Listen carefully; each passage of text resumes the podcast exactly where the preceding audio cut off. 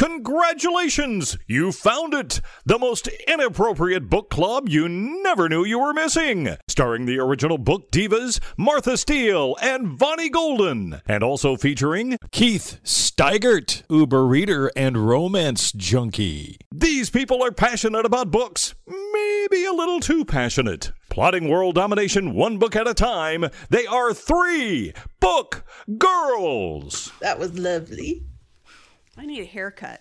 All right. The secretary who took off her glasses in the old nineteen thirties shows and suddenly went, you know, and your hair kind of went. Yeah, that's what hers did. Taking your sweatshirt off. I have to decide what to do with my hair. You know, and if you ask your husband, honey, do you like my hair short or long? It's your hair. I don't care what you do with it. It's exactly what he said to me. I'm like, but you don't have some idea of, my husband says the same thing, but I knew, I know if he was not being, you know, the way he's supposed to be, that he would be like, yeah, I want it super long. Yeah. Yeah, but my husband really genuinely doesn't care. Oh, see? Well, that's kind of nice. It's not yeah. nice because I need some advice, girls. Well, you're not supposed to ask your husband anyway when you I need want to figure out hair. Whether I look better in the short haircut I used to have. I kind of like it the length it is now. Yeah, I like I like the longer one. All right. Well, I guess I'm keeping it then. You look beautiful both ways. Now you're starting to sound like my husband. You don't for... want to get it that shortcut that you used to have because then people call you Karen. Yeah, well, there is that. That is the Karen cut. Yeah. I did look a little bit like He-Man. When it was growing out, you did look like He-Man. I looked like He-Man. You know, because you had the Which short, would be good in October. The short blonde cut with the bangs. Yep, that's it. That's the He-Man cut. In October, get the He-Man cut, Prince and Valiant, I'll dress up like it? Skeletor. And we can be He-Man and Skeletor. No, I'm going to be the Crypt Keeper. It works perfectly with my wrinkly face. You can be He-Man that's been road hard. The Crypt hard Keeper had a lot of hair. No, he doesn't. I'll just pull it back. Well, just wear the hood. Scra- straggly, straggly hair. There you go. There's the Crypt Keeper. You're gorgeous. The other day, I've, I've I've been bad at eating bread, which makes me kind of puffy. And the other day, I was looking in the mirror, and I did like one of these things. I'm like, whew, I look like John Travolta after he's had a bad Botox. Ooh, it's all fun and games until you look until you like, look whoa. like John Travolta after bad Botox. Have you ever seen those memes on Facebook where, where where it says Jennifer Aniston is looking a little old and it's actually Iggy Pop? No, but that's awesome. That's me. I look a little like Iggy Pop. Well, I'm pr- I'm getting pretty excited, you guys. I know it's only March. But I'm so excited about our trip to Denver. It's going to be fun. I know. I know. I know. I'm I'm excited to be with my book girls. I'm excited to get the hell out of my house. August thirteenth, here we come. Keith and Mister Keith are coming from Pennsylvania. Griner's yep. coming from Casper. We are going to just... paint the town red. I, do you think Denver's ready for the book girl tribe? I don't think Denver's ready. Nah. I think Denver needs to prepare. They need to load up their their shelters, their survival gear. Everybody needs to put their zombie. They need their bug out bag. Their bug out bag in the car. Zombie survival bag. Yeah, just in case, you know, because the book girls can get pretty wild. Especially once we start feeding Bonnie and Rachel tequila. It's going to be fun. I usually don't get to drink very much when we all get together because I have to drive home. It's going to be yeah. It's going to be a party, friends. I'm excited. It's going to be fun. This we put, week. put up a new video on YouTube. Everybody oh, needs yeah. to check it out. Megan did an unboxing. Yay. Yep. I always think when I hear unboxing, I always think of videos of people pulling punches back, you know, unboxing. Oh, in reverse. It looked like you were wow. rowing. Oh. Exactly. Oh. I did a little jump up and down dance when my Discworld items came in. Yeah. Well, I oh, was thinking, they came in. They did. Did they? Yep. Awesome. Yep. Okay, I know which world we're and in. I, and I got three masks. And my very favorite mask, Granny Weatherwax's note that she puts on her chest when she goes borrowing. And borrowing is when she she takes over the mind of, like, say, a hawk or something and goes flying around. When that happens, she actually exits her body and often gets mistaken for dead and accidentally buried. Yes. Yeah. So she puts a note on her chest when she does that, and it says, I ain't dead. So the mask says, I still ain't dead. Awesome. But I haven't really worn it a lot because then you got to explain the whole goddamn thing every time to these people who don't know about Discworld. People actually ask you. See, that creeps me out when people ask about shit. I'm yeah. like, if you don't know, don't ask. Like, and if you do know, then you res- then you like party with me. Well, yeah. I mean, how else are you going to find your people? You got to wear weird shit out in public, and people go, Discworld, cool. That's exactly and right. And then you, like, bond with strangers. I love that. Hmm. I have a bunch of masks with the pigeon from The Pigeon That Rides the Bus because, you know, I used to teach little tiny people, and The Pigeon is very awesome. He is my favorite book because he's so snarky and jerky. You guys probably haven't read The Pigeon, but, like... No, but I know what it is. Wants, yeah, he always wants to do crap he's not allowed to do. So, um, yeah. But if anybody came up to me and was like, why the hell do you have the weird pigeon on your mask? I'd probably be like, yes, yeah, step away, person. If you don't know, you don't know. Shut up. I doubt you'd say that. I can't. I can't no, I would run that. the other way. I'd be like, okay, you're too close. Pandemic. No. Pandemic. I'm going to be sad when this pandemic's over because that's what I use for all my excuses. Like, oh, yeah, you want to have lunch with me? Yeah, I don't feel like that. Oh, pandemic. There's a pandemic. We shouldn't go. Shit, now I've ruined it by announcing it. I know. No, that's not what I do at all. Now, listen, the next time a stranger comes up to you and starts a conversation, like, unsolicited, there's a way to get out of that. Punch him in the face. Nope. Damn. What you do is you look both ways and you go, you mean you can see me? Oh, shit. That's awesome.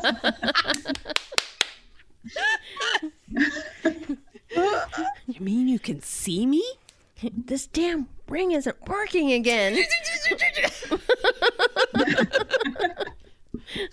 I'm a traveler from the future. You didn't happen to see an invisible invisibility, invisibility cloak, cloak in the in the uh, parking lot, did you? I think I've dropped it.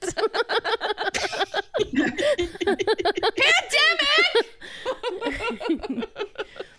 When your invisibility cloak fails, just scream pandemic and run away. Martha, did you know Wes Magoon? Yeah. He used to say, well, kind of dates the reference, but he was like, somebody sits down next to me I don't want to talk to. I pretend I'm Bruce Dern. He said, doesn't matter which character, any Bruce Dern character. Yeah, that that's pretty accurate because he's pretty much a universally hated person because, you know, he killed John Wayne. In the Cowboys.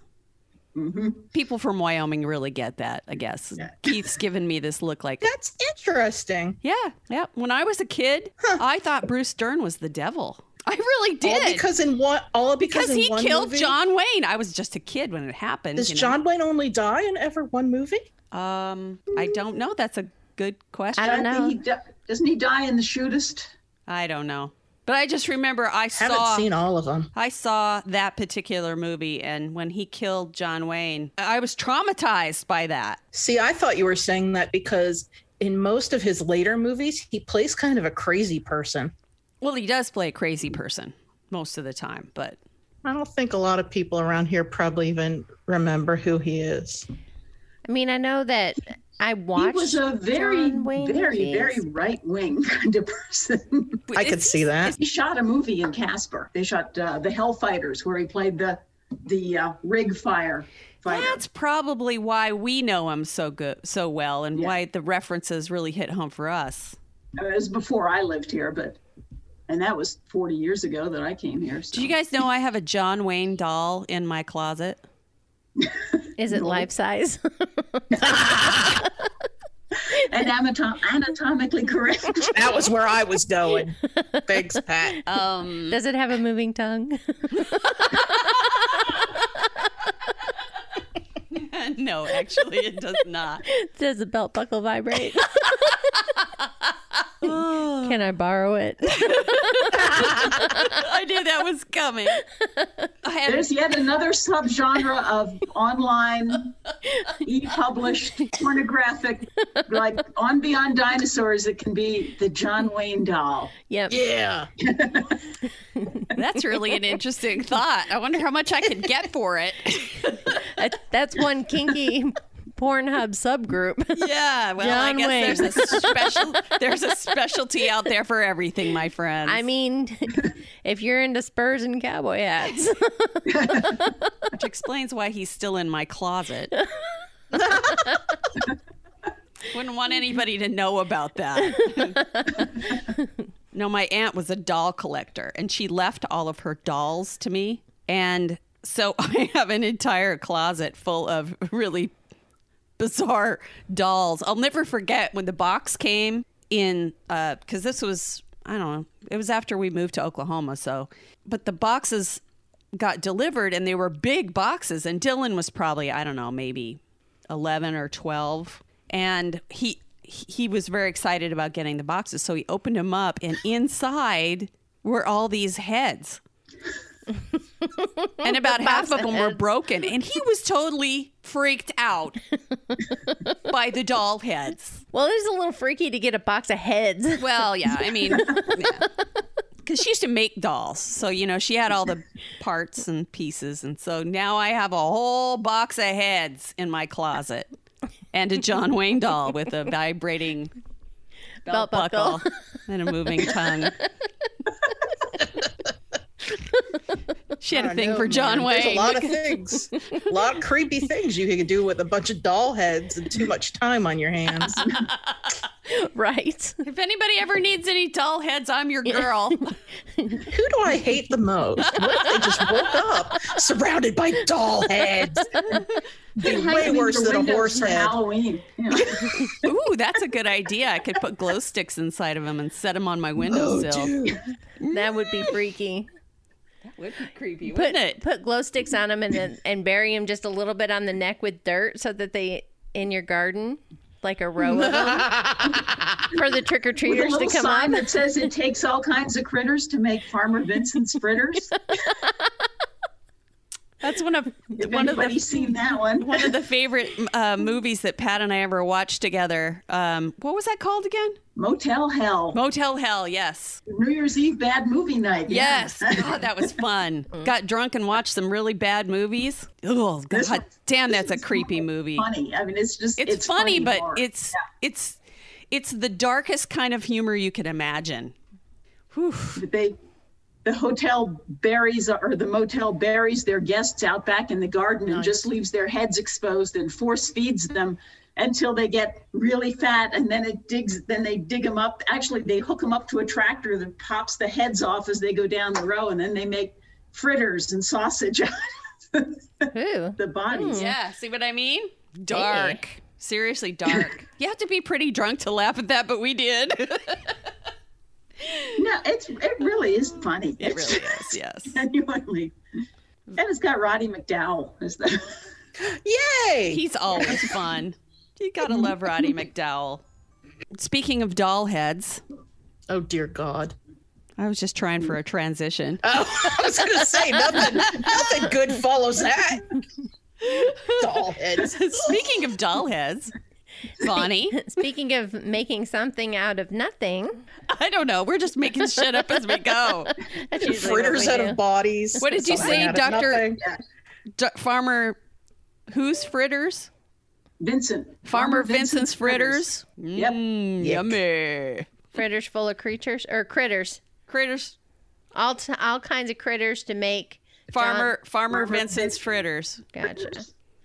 I will never remember that in a hundred years. Yeah, it's kind of going to go mm-hmm. with our last week. It was zombies, and this week it's cannibalism.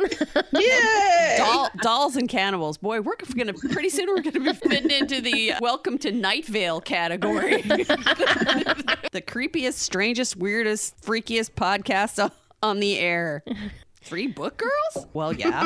Well, I did not read a book about farmers, fritters, critters, or cannibalism, but I did Nuts. read a book this week that was actually a little bit... I'm actually a little surprised that I liked this book. I actually went into this thinking that I would not like it. It's called The Chanel Sisters by Judith Little. And this is about, I mean, everybody knows who Coco Chanel is, right? Chanel number five, Coco Chanel. Mm-hmm.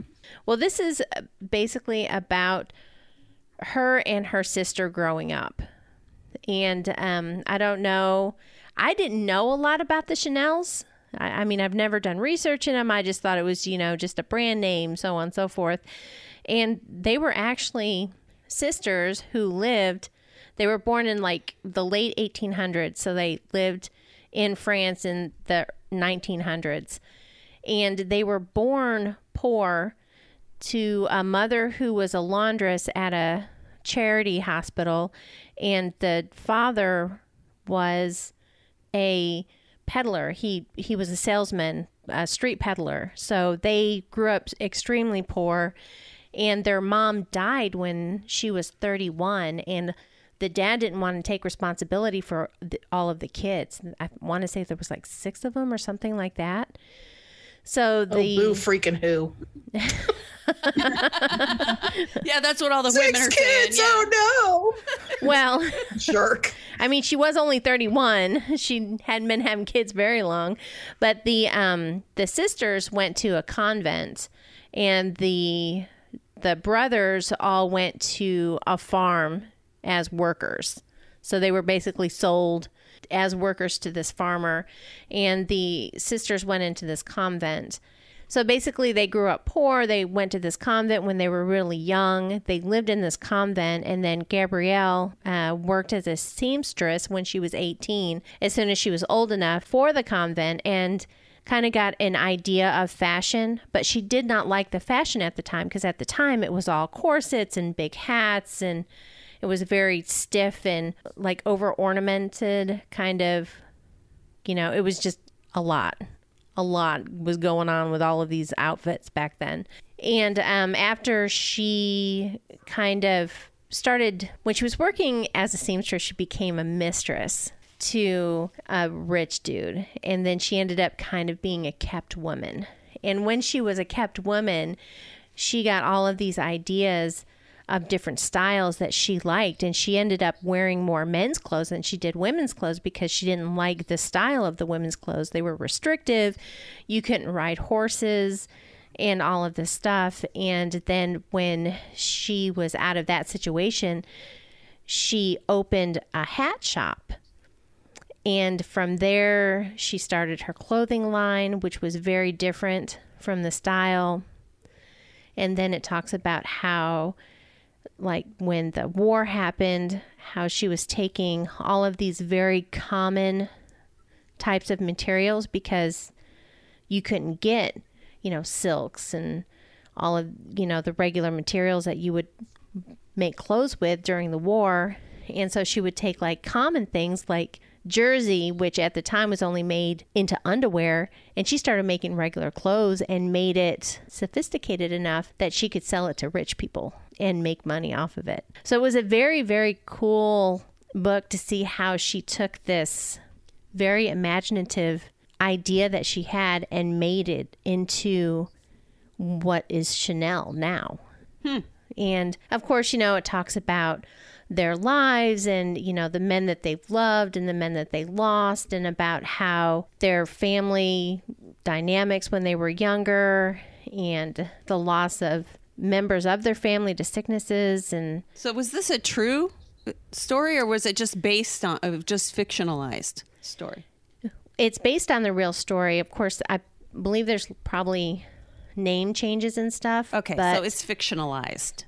But I mean, this is actually their story. I mean, if you look up Coco Chanel, she was born poor and made the Chanel name out of. So it's very interesting to read about something that is so common to us now, to see where it actually came from, and to see that it came from a, a lady who was born into poverty and was orphaned when she was like probably ten or eleven and see what she created. It was, it was a very, it was very cool. And of course there's history in it because they talk about um, how London, London had a huge catastrophic flood in, I want to say like nineteen ten. And of course, you know, they were not London, Paris. Oh, there was a flood somewhere in nineteen ten and they were in it. And uh, insert flood here. Right.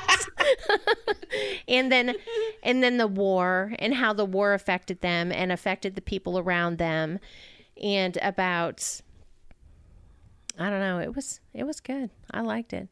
Like I said, it was better than what I thought it would be. And I mean, I would give it a four and a half. Hmm. It was really good. Cool. I enjoyed it. Really, really enjoyed it. Did they happen to mention anywhere in there anything about her being responsible for making suntans fashionable? No, they didn't mention that in the book. Did she make... I, I mean, that would make sense because she was a very outdoorsy person. And yeah, the, the, sto- the story was that, I mean, in... in the first part of the century, pale alabaster skin was prized. And right. if you got suntan, it looked like you were a working person because you were working out in the fields. And so it was not fashionable. Hmm. But she went out for like a day on the beach or horseback riding or some, some, some sort of out, outdoor activity and got almost burnt. And so instead of, she just decided, I'm going to say, this is fashionable. I did it on her. And she managed basically to right. start it, start it as a fashion trend. Well, they do talk in the book. Um, there's a little um, excerpt about what she wore at the beach. Because at the time, I mean, women were covered up even at the beach. I mean, they swam in full outfits.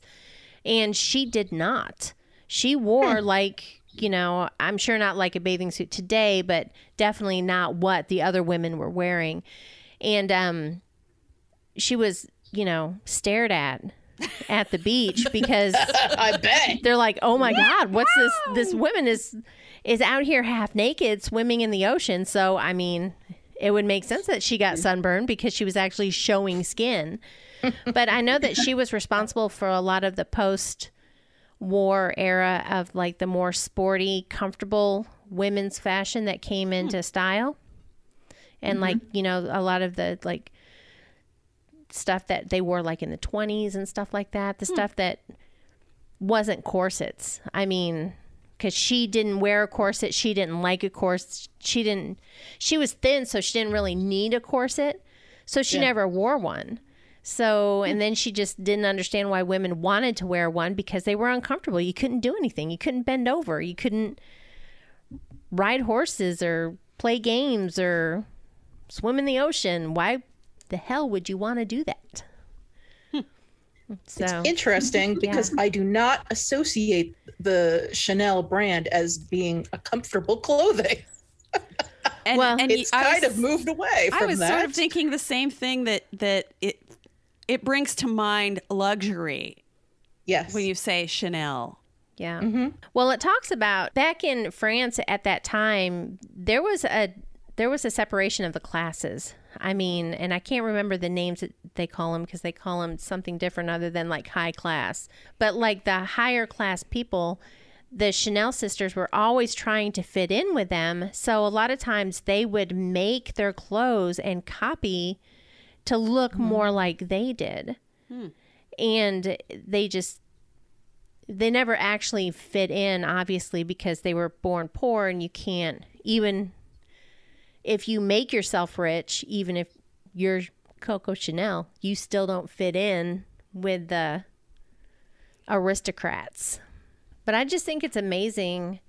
Like her character, she's not the most pleasant woman in the world, um, Coco Chanel from this book, but she's an amazing person. And it talks about like a lot of times when she started making clothes and stuff that didn't didn't have the corsets and, and, you know, so on and so forth, to hold in the fat.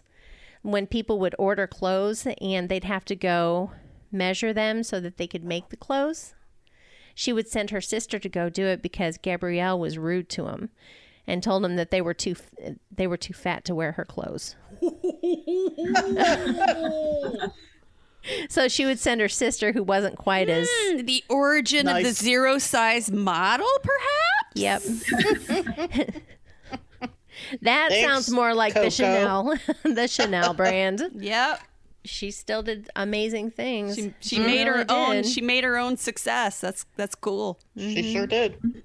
And it talks about also, it's interesting the way that she came across the name Coco, because for a long time, she didn't want to be a designer. She didn't want to do clothes. She was just doing that so that she would have money. She wanted to be a performer.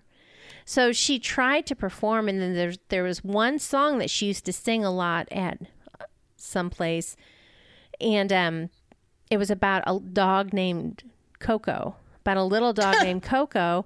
So the men who she performed for started calling her Coco, and that's how she got her name Coco Chanel. Sort of like Indiana Jones, you know.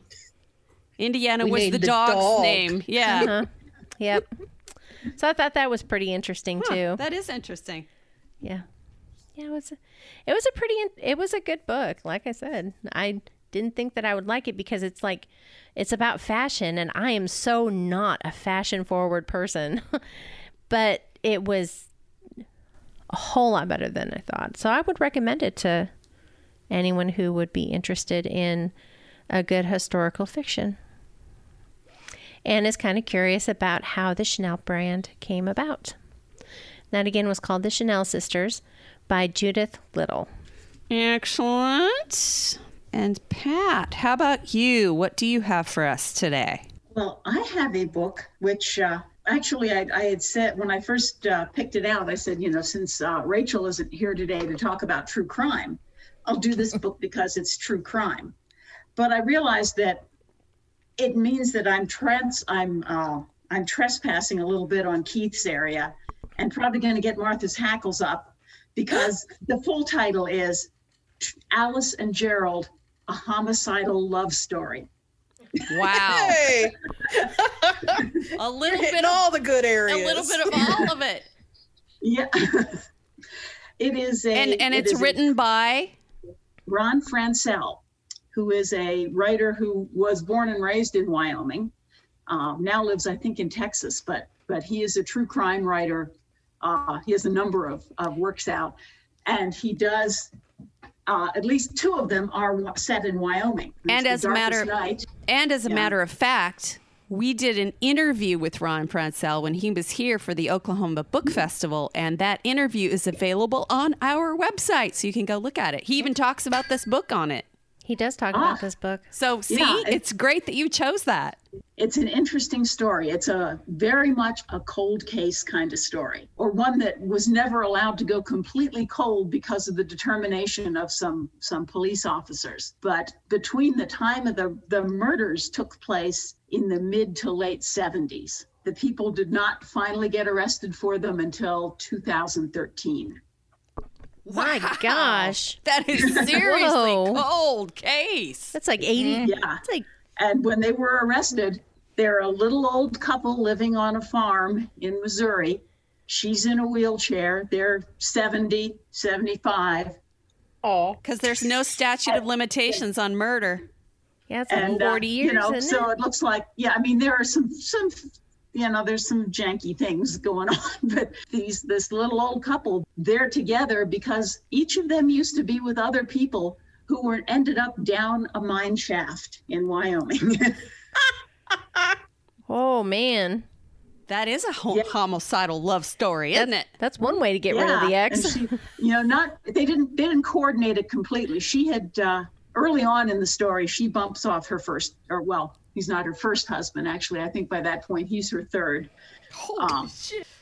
and, and gets rid of the body down a mine shaft outside of Cheyenne. She's living in Cheyenne at the time.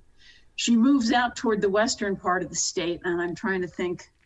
I don't think they were in Jackson. They might have been somewhere like Pine, Pinedale, Riverton, somewhere in uh, now, now Riverton, or Riverton, New Orleans, somewhere in that general area out in the center part of the state.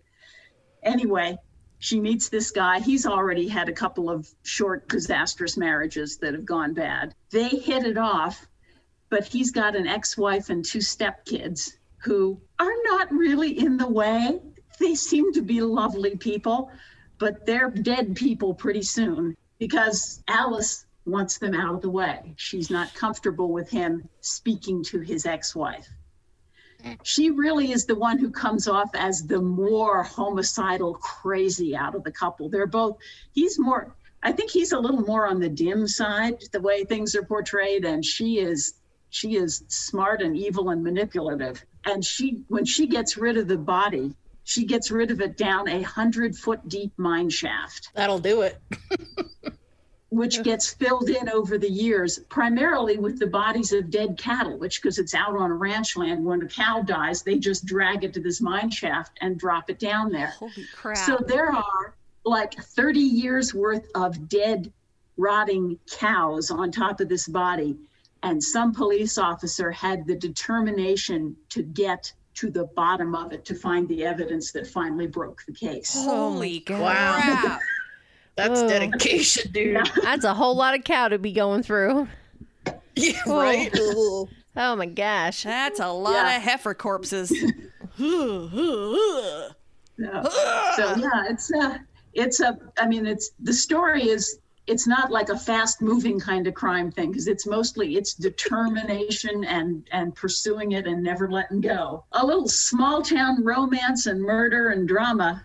This is this is the book for you. And if you want some details on that, maybe a little background, you can hear it from the author's mouth yourself. Go over to our website and find the interview that we did with Ron Franscell yeah. when he was in Oklahoma. If you go to three book girls dot com, there's an author link, and it's on the authors. The interview is there. Awesome. Do you want to give us the title and artist of that again?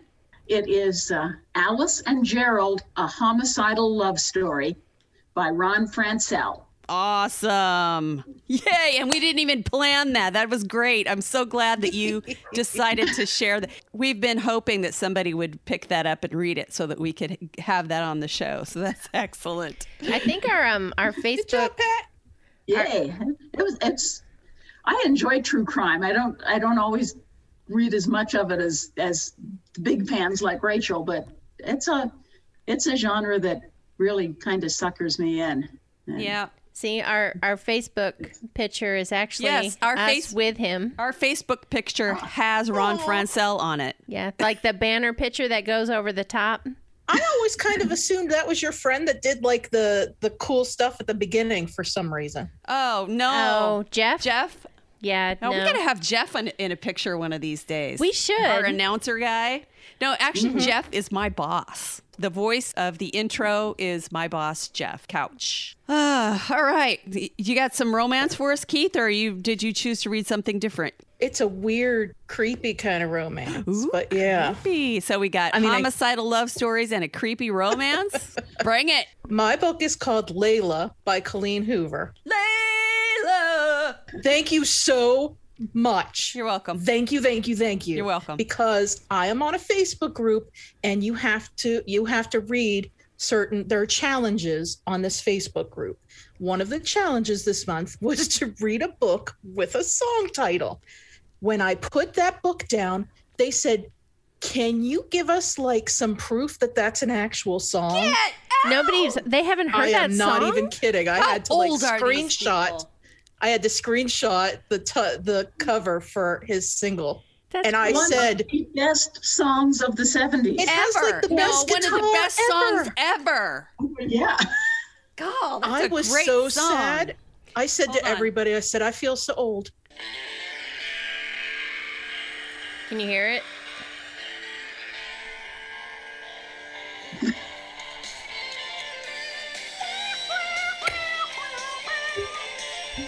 For all you babies that don't know what Layla is, that's it. All right, you better stop playing it before we have to play, pay royalties. My book is called Layla by Colleen Hoover. And uh, the book opens, and uh, it's about this man named Leeds. And the book opens with Leeds tying his girlfriend Layla to the bed and duct taping her mouth shut, and not in a fun, kinky way, but in a way that he wants to keep her in the room. Oh. Uh, and he goes down and he's speaking to a detective. And then the entire book is kind of told in flashbacks from that point. So we, uh, from that point, we enter and uh, he's talking about how they met. And they met at this bed and breakfast, and um, it was her sister's wedding. And Leeds was in the band and the bass player. And Layla thought he looked really sad, so she started dancing all like she started dancing terribly to get his attention and make him smile.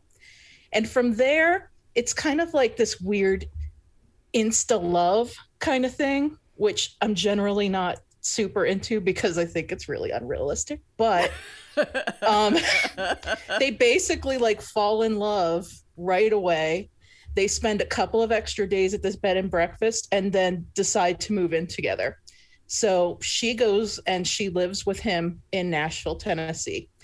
Um, and they have this really great relationship. They're really in love. Um, two months later, he is getting ready. He's in a band and he's getting ready to go like uh, tour and go to another city. And he's going to leave uh, Layla behind. And he's never told her, but his his last relationship didn't end really well. Like she was kind of stalkery. And so he's in the shower and he hears the doorbell ring and she goes down to get it. And he hears pop, pop, pop, which, you know, is bad news. When he goes down, she's been shot in the head by his creepy stalker ex-girlfriend.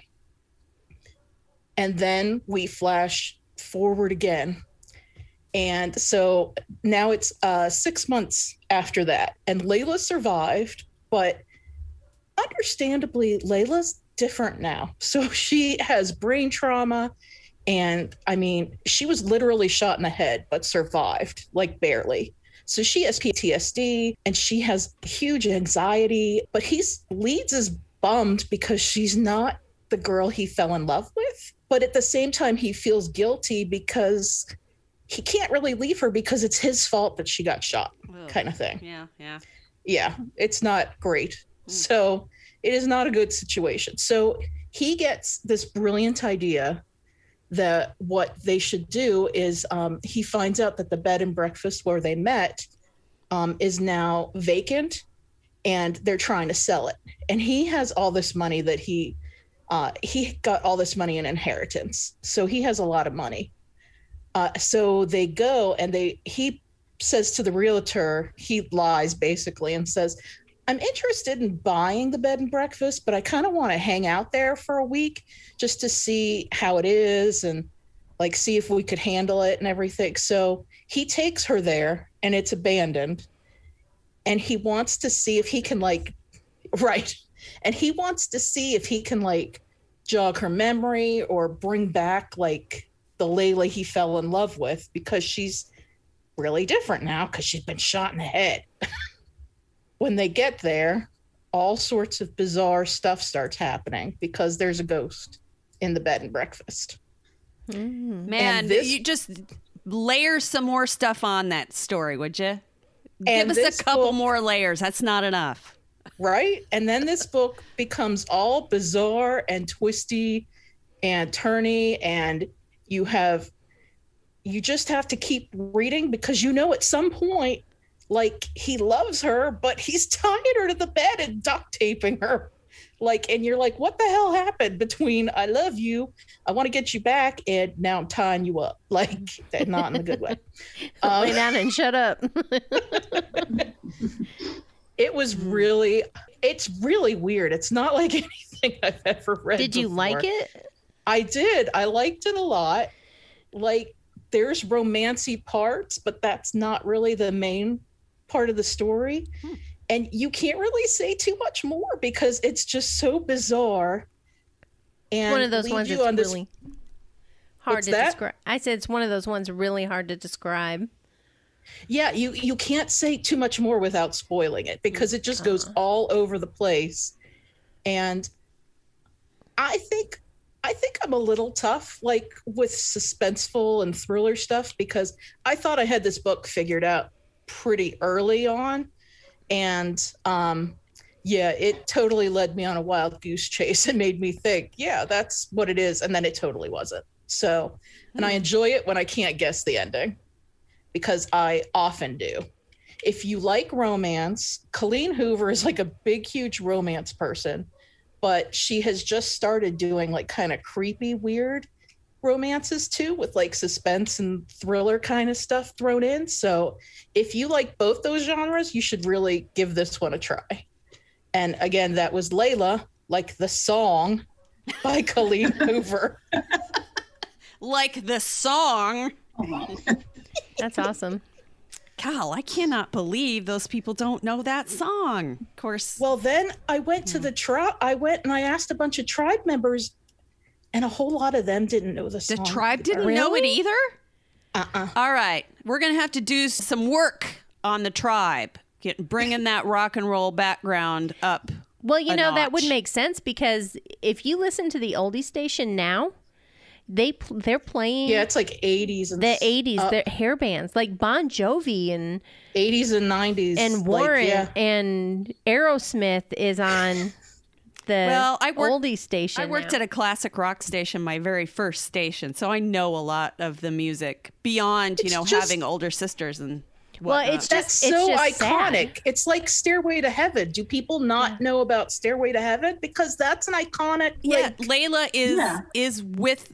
that section of songs that mm-hmm. you absolutely I, they're they're absolute classic rock songs, not classic rock songs, but classic rock songs. Classic. I was just in, really shocked, like with the Rolling goodness, Stones. They're timeless. And they're timeless. I was literally losing my mind. And thank goodness our support Canadian Sarah was like, I can't believe they didn't know that song. I was like, I love you. Thank you. Thank you, Sarah. We're saving Keith's sanity. It's another again. reason why Canada's so cool. We love Canada. All right, kids, it's my turn. This is called Leviathan Wakes by James S A Corey. And the reason that I chose to read this book is because there is a Netflix series called The Expanse. And The Expanse is based on this series of books. Now, I've I've since I read the book, come to the conclusion I will not be watching the show, because I love the book so much. And I know that the show will piss me off. So I have just chosen to distance myself from it. It is in the future when uh, everybody's out in space and they're doing a lot of mining on Saturn. They're aboard a, an ice mining ship near Saturn. And all of the planets, like Mars and Earth, don't like each other. And then all of the people who live out in the belt, they don't like the people from Mars. And the Mars people don't like the belters. And the Earthers don't like the Martians. And so on and so on. You know, just politics, basically. And this captain, they're out doing their mining. And they, they get a distress signal from a ship. And they're the closest ship, so they go. And they find a lot of dead people, of course. But they also find this probe, and the the probe has been like picked up by this ship, but then whatever's in the probe has gotten loose. And there's two there's two two basic storylines, okay? There's that one with the ship and the captain, who's this this captain, I absolutely love him, because if he finds out something controversial, he just gets on the radio and tells everyone about it. He's a rebel. He's not going to go to the government and say, oh, well, you know, go through proper channels and whatnot. He just broadcasts the shit out of it. And that's basically his go-to for everything. And, of course, that gets him into a bunch of trouble. The storyline that eventually intersects it is this private investigator named Miller. And he's looking for this little rich girl that's gone missing. And so eventually, the captain and crew of this ship go to this, I can't remember what planet it is, but it's one of the nearby planets, Pandora, I think it's called. And they dock their ship there, and they end up discovering, they meet Miller, and they end up discovering that they have something in common, and this thing that's on the probe ends up getting loose on Pandora. Well, of course it does, and it makes it a really fantastic story. It's a bit of a slow beginning. If you like science fiction novels, you like space operas, you'll probably love it. I thought it was fantastic. It kept me interested the entire time through these, you know, you had lots of good characters to choose from. You were able to really move the story forward from both timelines, from Miller's point of view and the captain's point of view. And there was a, enough action, but not too much action. I've also read the second book, which is called Caliban's War, I think. I just finished that recently. So the series is fantastic as well. And as science fiction novels go, this is a five-star read for me. I absolutely loved it. Wow. Yeah. I, I, I, it's everything you want in a science fiction novel. It's in space. It's got great characters. It's got a little bit of action. It's got some aliens. It's got some drama.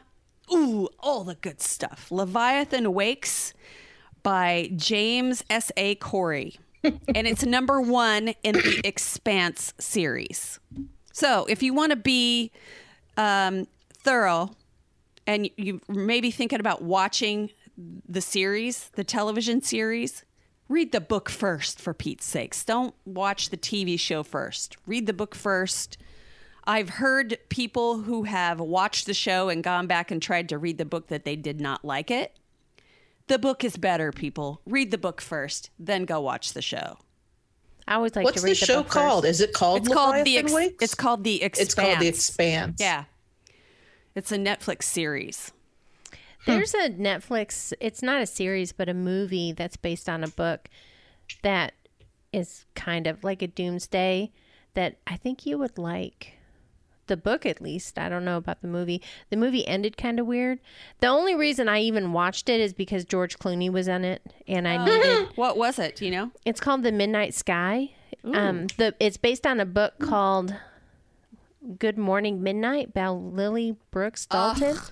Have you read I that? Fucking hated she already that read book. It. I oh, you that hated book. It? I really, really, really, really, really hated it. Oh, maybe but I, the I did like better. The movie though. Did you, you did watch the movie? I, I watched the movie after I read the book, oh, which it's kind of rare for that to happen, actually. It is I really was rare. Say, yeah. I hate it when that happens. Yeah.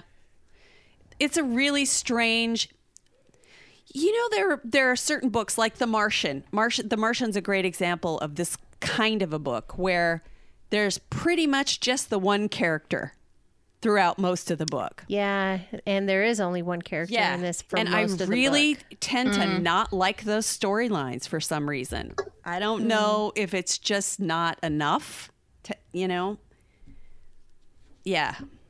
But it it has like all of it. It made me think of you because it's like it's like a doomsday book yep.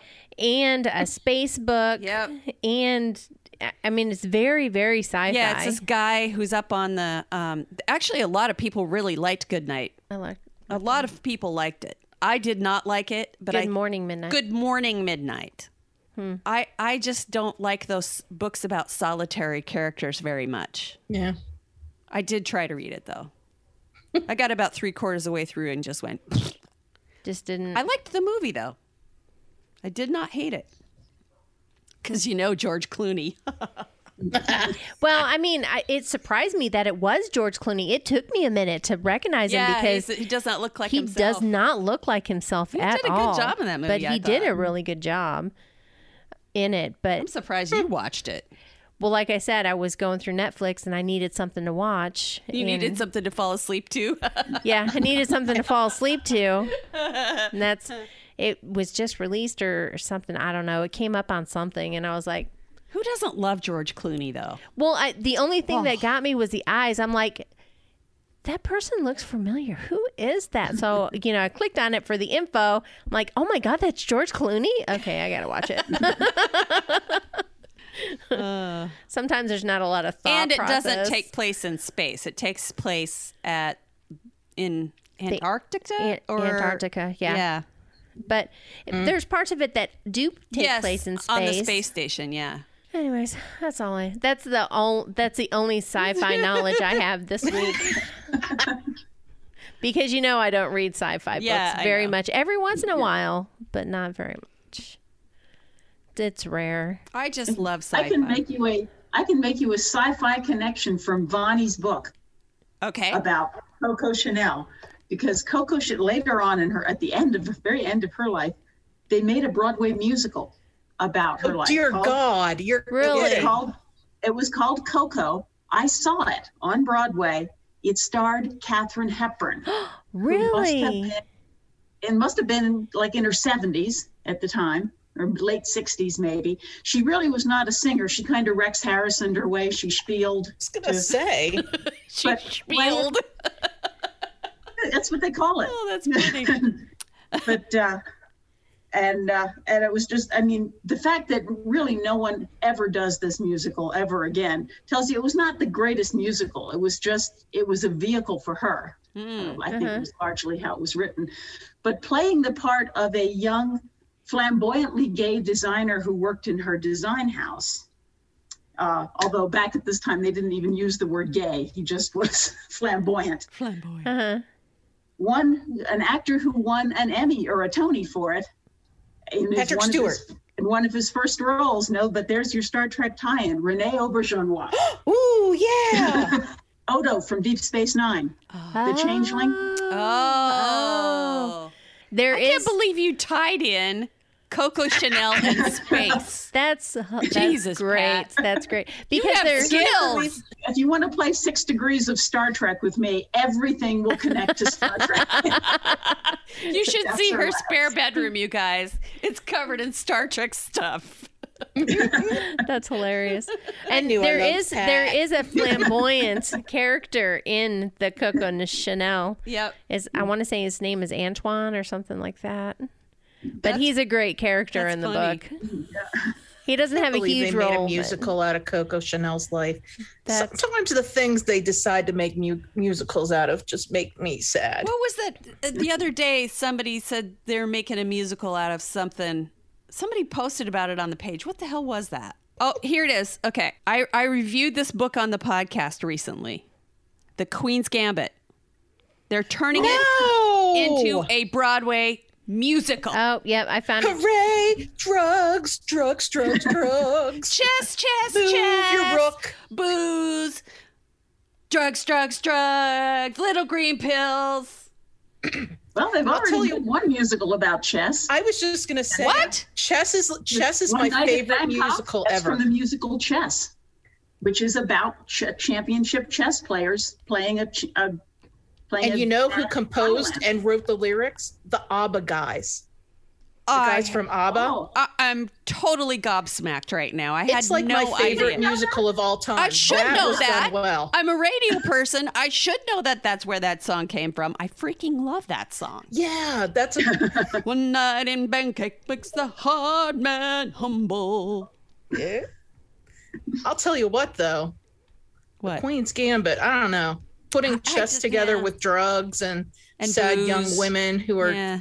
treated horribly, like it just doesn't really lend itself to song and dance. Except I don't know. Then there's the well, French Revolution you know, I mean, and Les Miserables. I, yeah, I mean, when you you say anything, and it's it's like, how about a subject for a musical? How about gang warfare? Well, yeah, West Side Story. How about, you know, True. they all they all sound terrible.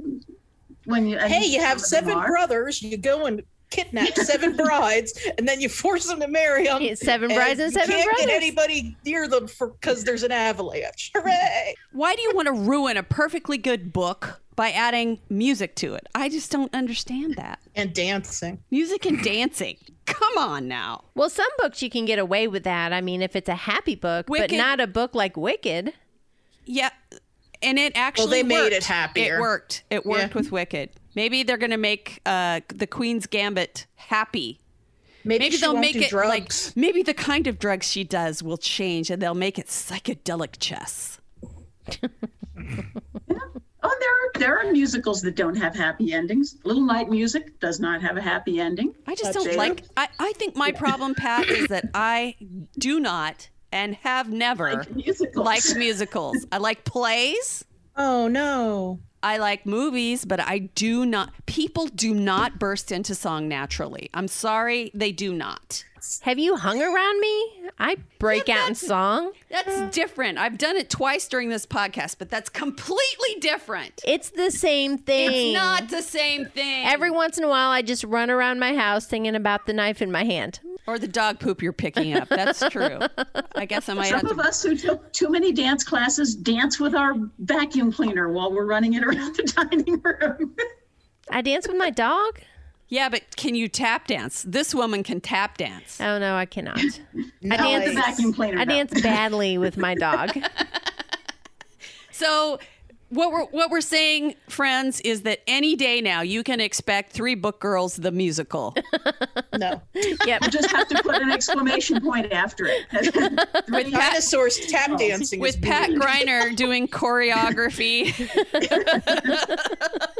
But not singing. Three Book Girls. N B C would sue us. Oops, that's right. That's the N B C song, isn't it?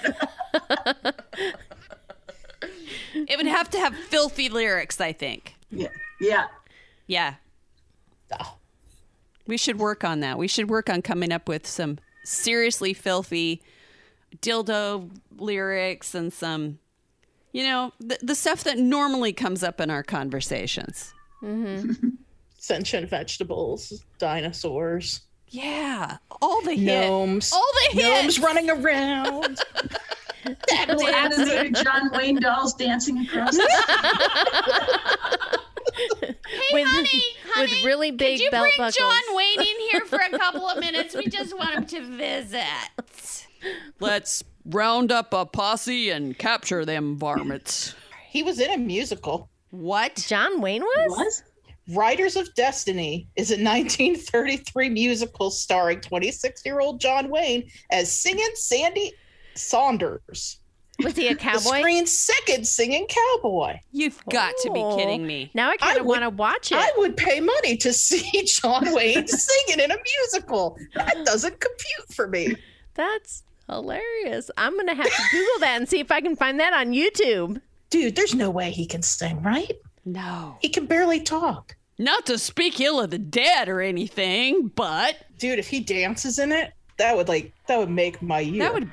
His singing was dubbed. Was it? Yeah. It, yeah, I was going to say, that is not John Wayne singing. He just moved his mouth and somebody else... He was the Milli Vanilli of, of singing cowboys. It's a scandal! I can't believe he agreed to be dubbed, even. That really kind of messes with his image yeah, a little bit. Yeah, but he was only twenty-six. This is when he, before he became super famous. I guess that's true. Wayne's singing was dubbed by actor Bill Bradbury. Yeah. I was going to say, that ain't John Wayne singing. It was- yeah, it was a movie called The Conqueror, and John Wayne played Genghis Khan. Obviously, before anyone had any clue about racially appropriate casting. Oh, man. You're right. Oh, that would be a you cluster. You know, there was a, there's there was a lot of talk recently about about the Doctor Seuss books being mm-hmm. racially insensitive, and you know what? They really were. The, those ones that they ended, they decided not to publish again. The reason why is the way that um, Chinese people were portrayed was extremely offensive. But things I remember. Are... See, I went to Heart Mountain up near. Uh, Cody, yeah. the Japanese that's that's like Japanese that's thing. Like twenty, thirty miles from my house, and they never taught yeah. that in school. Yeah, but uh, they have they have done a remarkable job of preserving it and doing really good exhibits that let you know about the realities of what happened there. And one of the things that was in the exhibit was an anti-Japanese editorial cartoon drawn by Doctor Seuss that oh, was yeah. just. Vicious and it uh he was part of the propaganda machine again working against Japanese people, and it was I remember it was like not Doctor Seuss not, he said toward the end of his life idol. He said toward the end of his life that that was one of the things he regretted most in his life was making that cartoon. Really? Oh, well, that's good to know. Mm. Well, and one of the things that I have found that we do things in our life when we're not aware how hurtful it is to other people. Mm-hmm. And if we're good people, Then we apologize from those from for those mistakes, and we move on and don't repeat them. So for the, for his family to look at those books and go, mm, yeah, that's really not what we want to portray. I, I think that's admirable. Yeah. Well, I'm happy about the fact that they were also like six of his least selling books, which makes me a little happy that people didn't probably them. saw them and were like, yeah, that's not cool. Yeah, well, we're let's not, not buy that one. one. Yeah. Well, you know or, what I was thinking? Hmm. If you have a John Wayne doll, could we get a George Clooney doll? Because I'd be much more into a George Clooney doll, even if it's Midnight Sky George Clooney. George Clooney isn't dead yet. We can't do that. He would never sign off on that. Maybe. Has anyone asked him? Do they make a George Clooney That's doll? That's it. And if they don't make a George Clooney doll, why don't they make a George Clooney doll? I think we could probably we could probably profit on that. Well, now I'm going to do a Google search for George Clooney George Clooney dolls. And then Google's going to think I'm crazy. Make sure. Perverted, which, oh dear. Is there a George Clooney doll? Oh my God. Did oh, you just it's a Google paper it? doll. Oh. It's a paper doll, but look, oh. he's in his he's, he's, he's in his briefs. George Clooney's Batman in briefs. His tidy greenies. They were not whiteys, they're tidy greenies. No, you know what? They make those wax dolls and they look really lifelike. I wonder if they're anatomically correct. We could steal one. I mean, we would never do that. Wink, we wink, nudge, never... nudge. That, that would we be... definitely would share it amongst each other. We'd have I'm to do that now. On the fly so that it's not premeditated. I'm thinking now. Think, think, think for a moment, girls. Think what you could do with wax. You know, oh, you, you could do some serious molding on that George Clooney doll, even if he wasn't originally anatomically correct. That's true. Does you he can... really need his ears? That's totally not what I was talking about. But then, well, she's course, just using the ears. For you medical. Need something to melt down to make new parts. Yeah, because if it got too warm, then things started to droop. That's true. Oh, You'd yeah. have to keep him in the freezer. His toes. We could put him in shoes. He wouldn't need his toes. Yeah. Why would you need anything from the knees down? So we'll just reappropriate his part. Um, did you see in the news this week that uh, Madame Tussauds has actually removed one of their wax figures from display? Oh, I hope I know who it is. Who? It's forty-five.